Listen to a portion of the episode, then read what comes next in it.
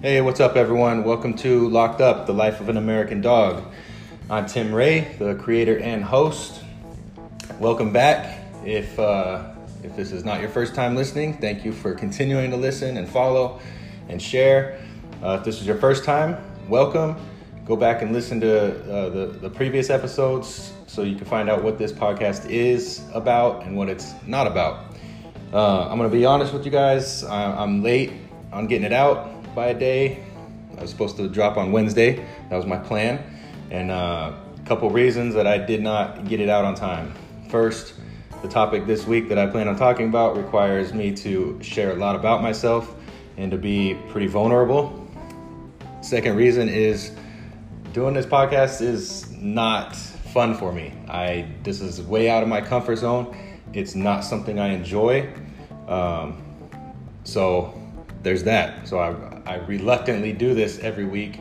Uh, it's challenging myself be, to grow and to become uh, become better in in my craft and better and get information out there because I do have a unique perspective. I am good at helping people. I had a I had a compliment last Saturday from a, a client and he said uh, he looks at me and after working with him uh, for about five minutes and he stops me and he says he looks at me in the eyes a little bit older gentleman. He says uh, we've been working with trainers dog trainers for over 30 years different dogs over 30 years. And he kind of paused and i didn't know where he was going with it so then i just said okay that's a long time.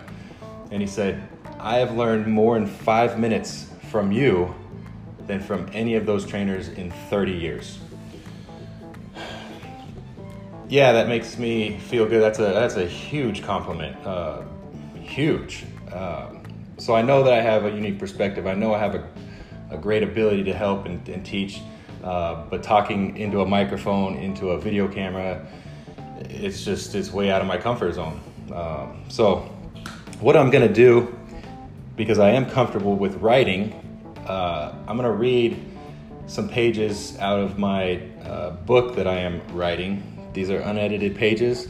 The topic is dignity. There's been uh, a few people that have requested me to talk about dignity. They find it intriguing. They want to know what my perspective is. So I'm just going to jump into it because right now that's my capacity. I might uh, add more at the end, but right now I'm comfortable just reading and it's still good information. This is some writing that I did during my uh, time in federal prison. So Let's get on with it.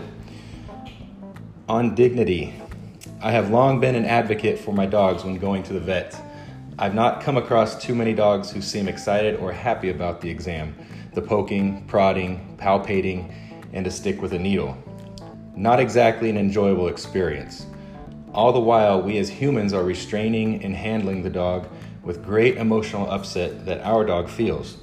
I have long been aware of this situation and done my best to slow down, maintain my calm and confident inner state of being, and communicate to the vet and staff my wishes. I understand they have a job to do, so I balance that understanding with my own responsibility for my dog. So let me just touch on that. I'll put a pause. You guys, at the end of the day, if you're uncomfortable, you know your dog's uncomfortable. And if you're uncomfortable with how somebody is handling your dog, you have a responsibility and a right to let them know. For some reason in this country, if a doctor does things to us or says we must do something, rarely uh, do we question it. Uh, we just go along because, well, they're a doctor. Uh, no. Advocate for your dog. You can ask the vet to slow down. And if he doesn't want to or she doesn't want to because they're so busy and they have a full schedule, then come back. It's not the day or find another vet. But you have a responsibility and a right to say, hey, my dog's uncomfortable. Can we just take a pause? Okay, back to it. Our dogs are always exposed to the world and susceptible to examination by the vet and by us. We often feel around for bumps and bugs and look at paws for cuts or thorns. We look in ears and mouths and the nether regions, also known as the undercarriage. I know people who will smell down there on a dog if they suspect something is not right. And by down there, I mean their undercarriage. This is part of life as a dog in a human world. Most of the time, the dog accepts all of this examination and shakes it off before going back to everyday activities. How often, though, do we as humans take a moment to feel the situation from our dog's perspective? How often do we consider, nay, respect the dignity of our dog? In my experience, I would say very seldom. I know I was not always aware and often would simply get the job done, especially with grooming tasks such as nails and ear cleaning. I have since learned that getting the job done may be okay for the vet if needed, but it is not creating a better, more cooperative relationship with me and my dog. The question of dignity was never more salient in my mind than when I was arrested for the first time in my life in January 2019. So I'll press pause here again. Um, I would argue that we don't ever consider our dog's dignity. You guys, dogs are uh, emotional, sentient beings. They they have a high level of cognition and they feel emotions. These are these are facts that are being proven. Uh, so we we rarely consider our dog's dignity. I would even argue that we rarely consider our own dignity until we start to feel it uh, stripped away from us. And even then, we're not even sure what we're feeling because it doesn't happen. And we, how often do we consider our fellow human beings' dignity? So back to it. Stepping off the plane from a short vacation in Cabo San Lucas, Mexico, I went from freedom to incarceration in seconds. As I was marched, handcuffed by several federal and local law enforcement officers through the terminal and into the back rooms, it dawned on me how dogs might possibly feel when we take them on leash into or through situations that are new or different, and we simply expect them to not only be okay, but to be happily social with everyone and everything. Would our dog choose to go with us, or would they avoid the situation? I know I would have not chosen to be paraded through Phoenix Sky Harbor at 6:30 p.m. that day. At that point, I had to surrender my dignity to the situation. After many hours of processing at the county jail and sleeping in a small 12 by 12 cell on the concrete amongst a vast array of people, you guys, it was a 12 by 12 holding tank, and there was probably at least 15 guys in there not much dignity involved in that. Uh, some quiet, some hostile, some old, some young, some intoxicated, some sober. I was taken to see a judge.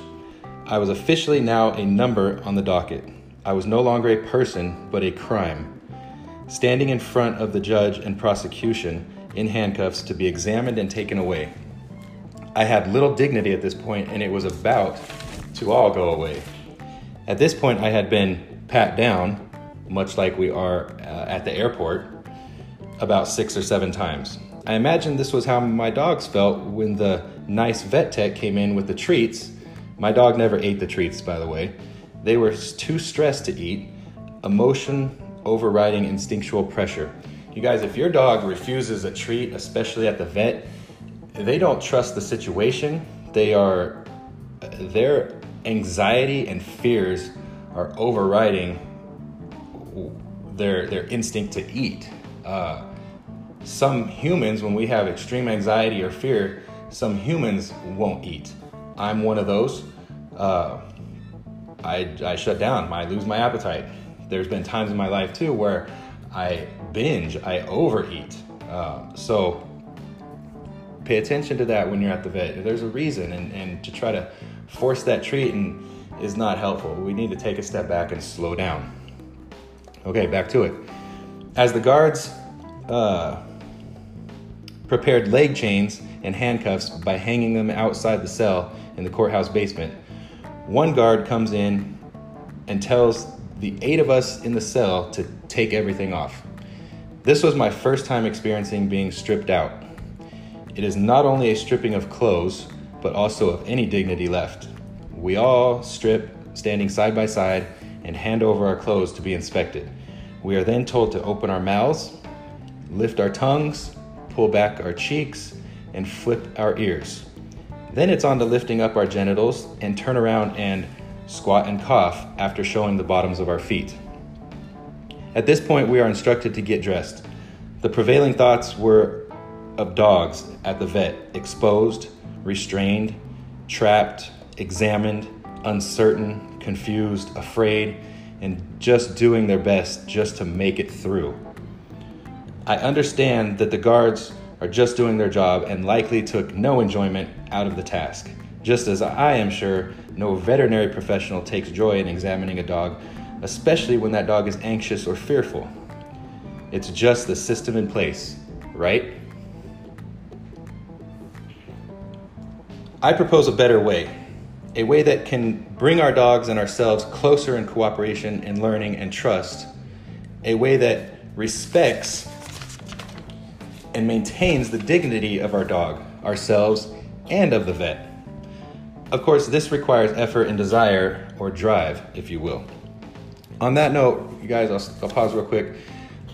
I I don't imagine that there's a vet out there that would say no or be upset if you said you want to slow down and you want to help your dog uh, feel more comfortable with this process. And I'm going to go into what that looks like, but I've never run into a vet that has has said that that no, you can't bring your dog here unless you have an appointment just to sit in the lobby. No, if we explain to the vet, I'm I'm trying to help my dog be more comfortable in this situation so that when we come for our yearly exam, uh, it goes a little bit better for him and for you. Vets get bit a lot, uh, and and so if a dog is more comfortable, that vet's job is going to be that much easier.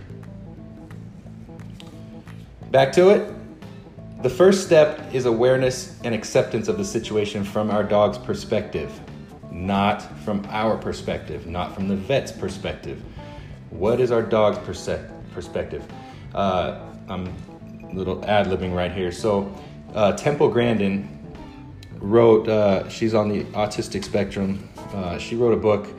Uh, she's written several books actually, but she's noted for working in the cattle industry uh, to better handle cattle. And she, what she did was actually put herself in a chute to experience what that animal is experiencing, and she helped redesign um, the cattle chutes uh, that cattle go in to, to get vaccinated and examined.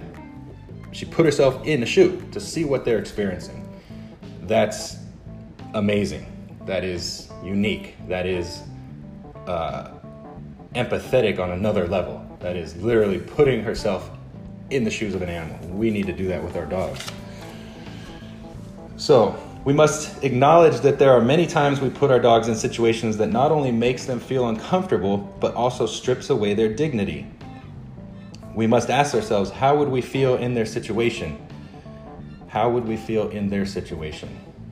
How would we feel getting stripped out, poked, prodded, have to turn around, cough? How do we feel when we when we get patted down at the airport? How do we feel when TSA goes through our luggage at the airport? We feel little, most people feel a little violated if you think about it. It's not 100% comfortable. Next, we can begin to advocate for and empower our dog through our leadership and guidance. We may start by making an appointment, in quotes, for the vet and simply driving to the office and walking our dog in the parking lot or surrounding area. Not going in, not having an appointment, but we're going there, we're going through the process. We know that an exam must be done. We can help the experience feel more positive and less uncertain for our dogs and for ourselves. That's crucial. When we know our dog's uncomfortable, we're already leaving the house uncomfortable when that when we know that appointment's on the schedule for 9 a.m. on Thursday, and we're uncomfortable and our dog starts to be uncomfortable when we leave the house. It's not getting any better by the time we get there. Not at all. So if we can also start to feel more comfortable, through this process of practicing going to the vet and slowing things down and being a leader, now our dog's gonna feel that much better about the situation. After several trips to the office for walks or a game of tug or fetch, we can, or just sitting outside eating lunch. Sit, uh, if it's in a strip mall, sit outside on a bench, sit in your car, listen to the radio. So after all that, we can talk with the vet about what we are doing. Ask if it would be okay to bring our dog into the office without an appointment to create a calmer, more positive association with the office. Bring our dog in and let, without an appointment, we're not stressed. We know we're just bringing the dog in to say hi to the staff. And then we're just maybe going to sit there for 10, 15 minutes and then leave on a positive note. The vet can come out and say hi and or or not. If our dog's nervous, he doesn't need to say hi. We'd still hold true to our dog. If our dog's nervous, we don't want the vet approaching. Let our dog come to him or her. The the office staff, the desk staff, the vet techs, if our dog wants to go say hi, we let him say hi. We don't we don't force the people there on on our dog, but if our dog's curious, go ahead. Otherwise, we can just sit there calmly, and that's positive enough. Uh, even if we go in and sit down, share some affection with our dog, and watch other people before we leave, that is going to create a better relationship with our dog and ourselves and synergize us with the sights, smells, sounds, and energy of the vet office. Remember that if we, or we, our dog plus ourselves, are tense, anxious, worried, afraid, or any other emotion on the negative spectrum, when we are preparing to go somewhere, that is the focal point of those emotions. As we get closer, the emotions intensify. The longer the emotions have to move around inside of us and intensify, the more long lasting damage is caused. This is where bad memories and associations happen. If we can create happiness and or calmness all the way to the point the vet tech comes in, we are being the advocate and leader our dogs need us to be. We are understanding and creating a cooperative relationship with our dog that will give us both and the vet or groomer the freedom to be as we want to be. The freedom to be as we want to be. Simultaneous to trips to the vet for exercise, play, or exploration, we can do things at home to educate our dog and ourselves. We can teach our dog how to be handled and examined in a trusting state of mind. We can learn ourselves what our dog's sensitivities are and where our dog feels its dignity is being stripped away. Listen, if we are handling our dog and, and they tense up or they move away or dip their head or pull their paw, they're not comfortable. So we can change that. We can, can condition them and teach them that it's it's okay. But we may need to slow that process down. All of us have experienced, uh, unfortunately, being in an uncomfortable situation. I've been touched or hugged by people and it tenses me up because it's not comfortable. Either their energy is is is off or I didn't want them to touch me. Uh, whatever the case is, and, and we all, when we're touched and we don't want to, or maybe that handshake goes on too long, or someone touches our shoulder and we don't know them, we tense up. It doesn't feel comfortable. So we know, we, but we know and we're aware of it, but sometimes we keep on pushing through with our dogs and we're completely disrespecting and disregarding what they're telling us. In, in these moments, and situations, we can slow down, empathize, and attune ourselves even more with our dog. Some may say this is all counter conditioning or even flooding or incremental desensitization. On the surface, one might agree. To see what I am talking about in action must be felt and seen. At home, we can work through and teach the nail trimming event by beginning with the ideal image and feeling what we want we have to have an image in our mind, you guys. If we have the image in our mind and the feeling in our mind, uh, how the situation feels, how it looks, how it sounds, how it smells, all of those things, and we fix that image in our mind, we're that much closer to getting it. But if we have this image in our mind of, oh, this is going to be a battle, uh, he doesn't like when I do this, he growls or he pulls his paw or he runs away, I just, it's stressful. That's the image that we have in our mind, and we are definitely going to get that. We need to have the image in our mind what we want, not the image that we don't want or that we're afraid of. That's being a leader. That's having a plan to start with that picture. And then we can work through steps to achieve that picture. We must know what we want in order to achieve it. If we are unsure or afraid, our dogs will feel the same. That means they don't trust us. You're uncertain, I'm uncertain, I don't trust anything that's going on here. If we feel that nail clipping is scary or painful or a burden, our dogs will feel that from us as negative emotion. Suspend expectation of time.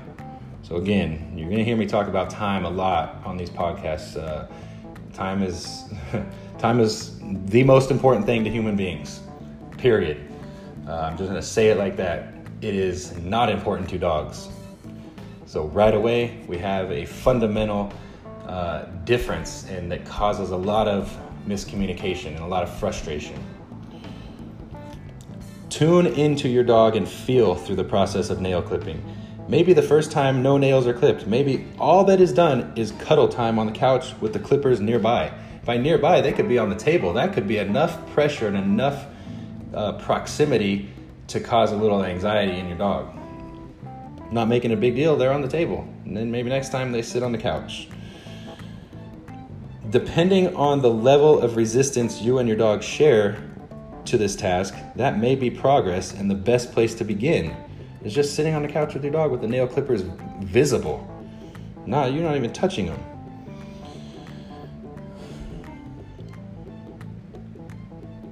Only you know, and you know by feeling what your dog is feeling. You know your dog better than anybody if you listen and if you pay attention and if you can calm your own fears and anxiety. This must be delicately balanced with being your dog's guide through uncertain and scary situations. So there's a balance between feeling for our dog and also being the leader and sometimes we we need to march through. This is a little hurdle. Maybe it's a bigger hurdle, but we're going to get through it together. Together.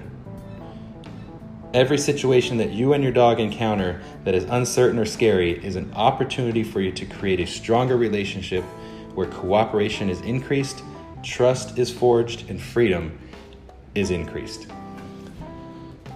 So that's my that's my writings, uh, some of my writings on dignity. That's uh, kind of uh, part one on dignity. I have much more, but I hope that was helpful. Uh, I know I interweaved some some some things in there, some commentary. You guys, at the end of the day, consider your dog's dignity. Be your advocate. Be their advocate. Um, take your time with the vet. Take your time with with grooming. You guys, our dogs, even if they're uh, even if they're quote old, 12 years old, if you take your time, you're helping your dog grow. You're you're teaching your dog. You're you're reaching your dog by putting yourself in your dog's uh, position and, and perspective and empathizing with them. You are reaching your dog, and we must reach our dogs before we teach our dogs. Think about times we've been tried, uh, people have tried to teach us something. If someone doesn't, I've had, we've all had many teachers. We've gone through school. I had teachers that I, that were able to teach me because on some level they reached me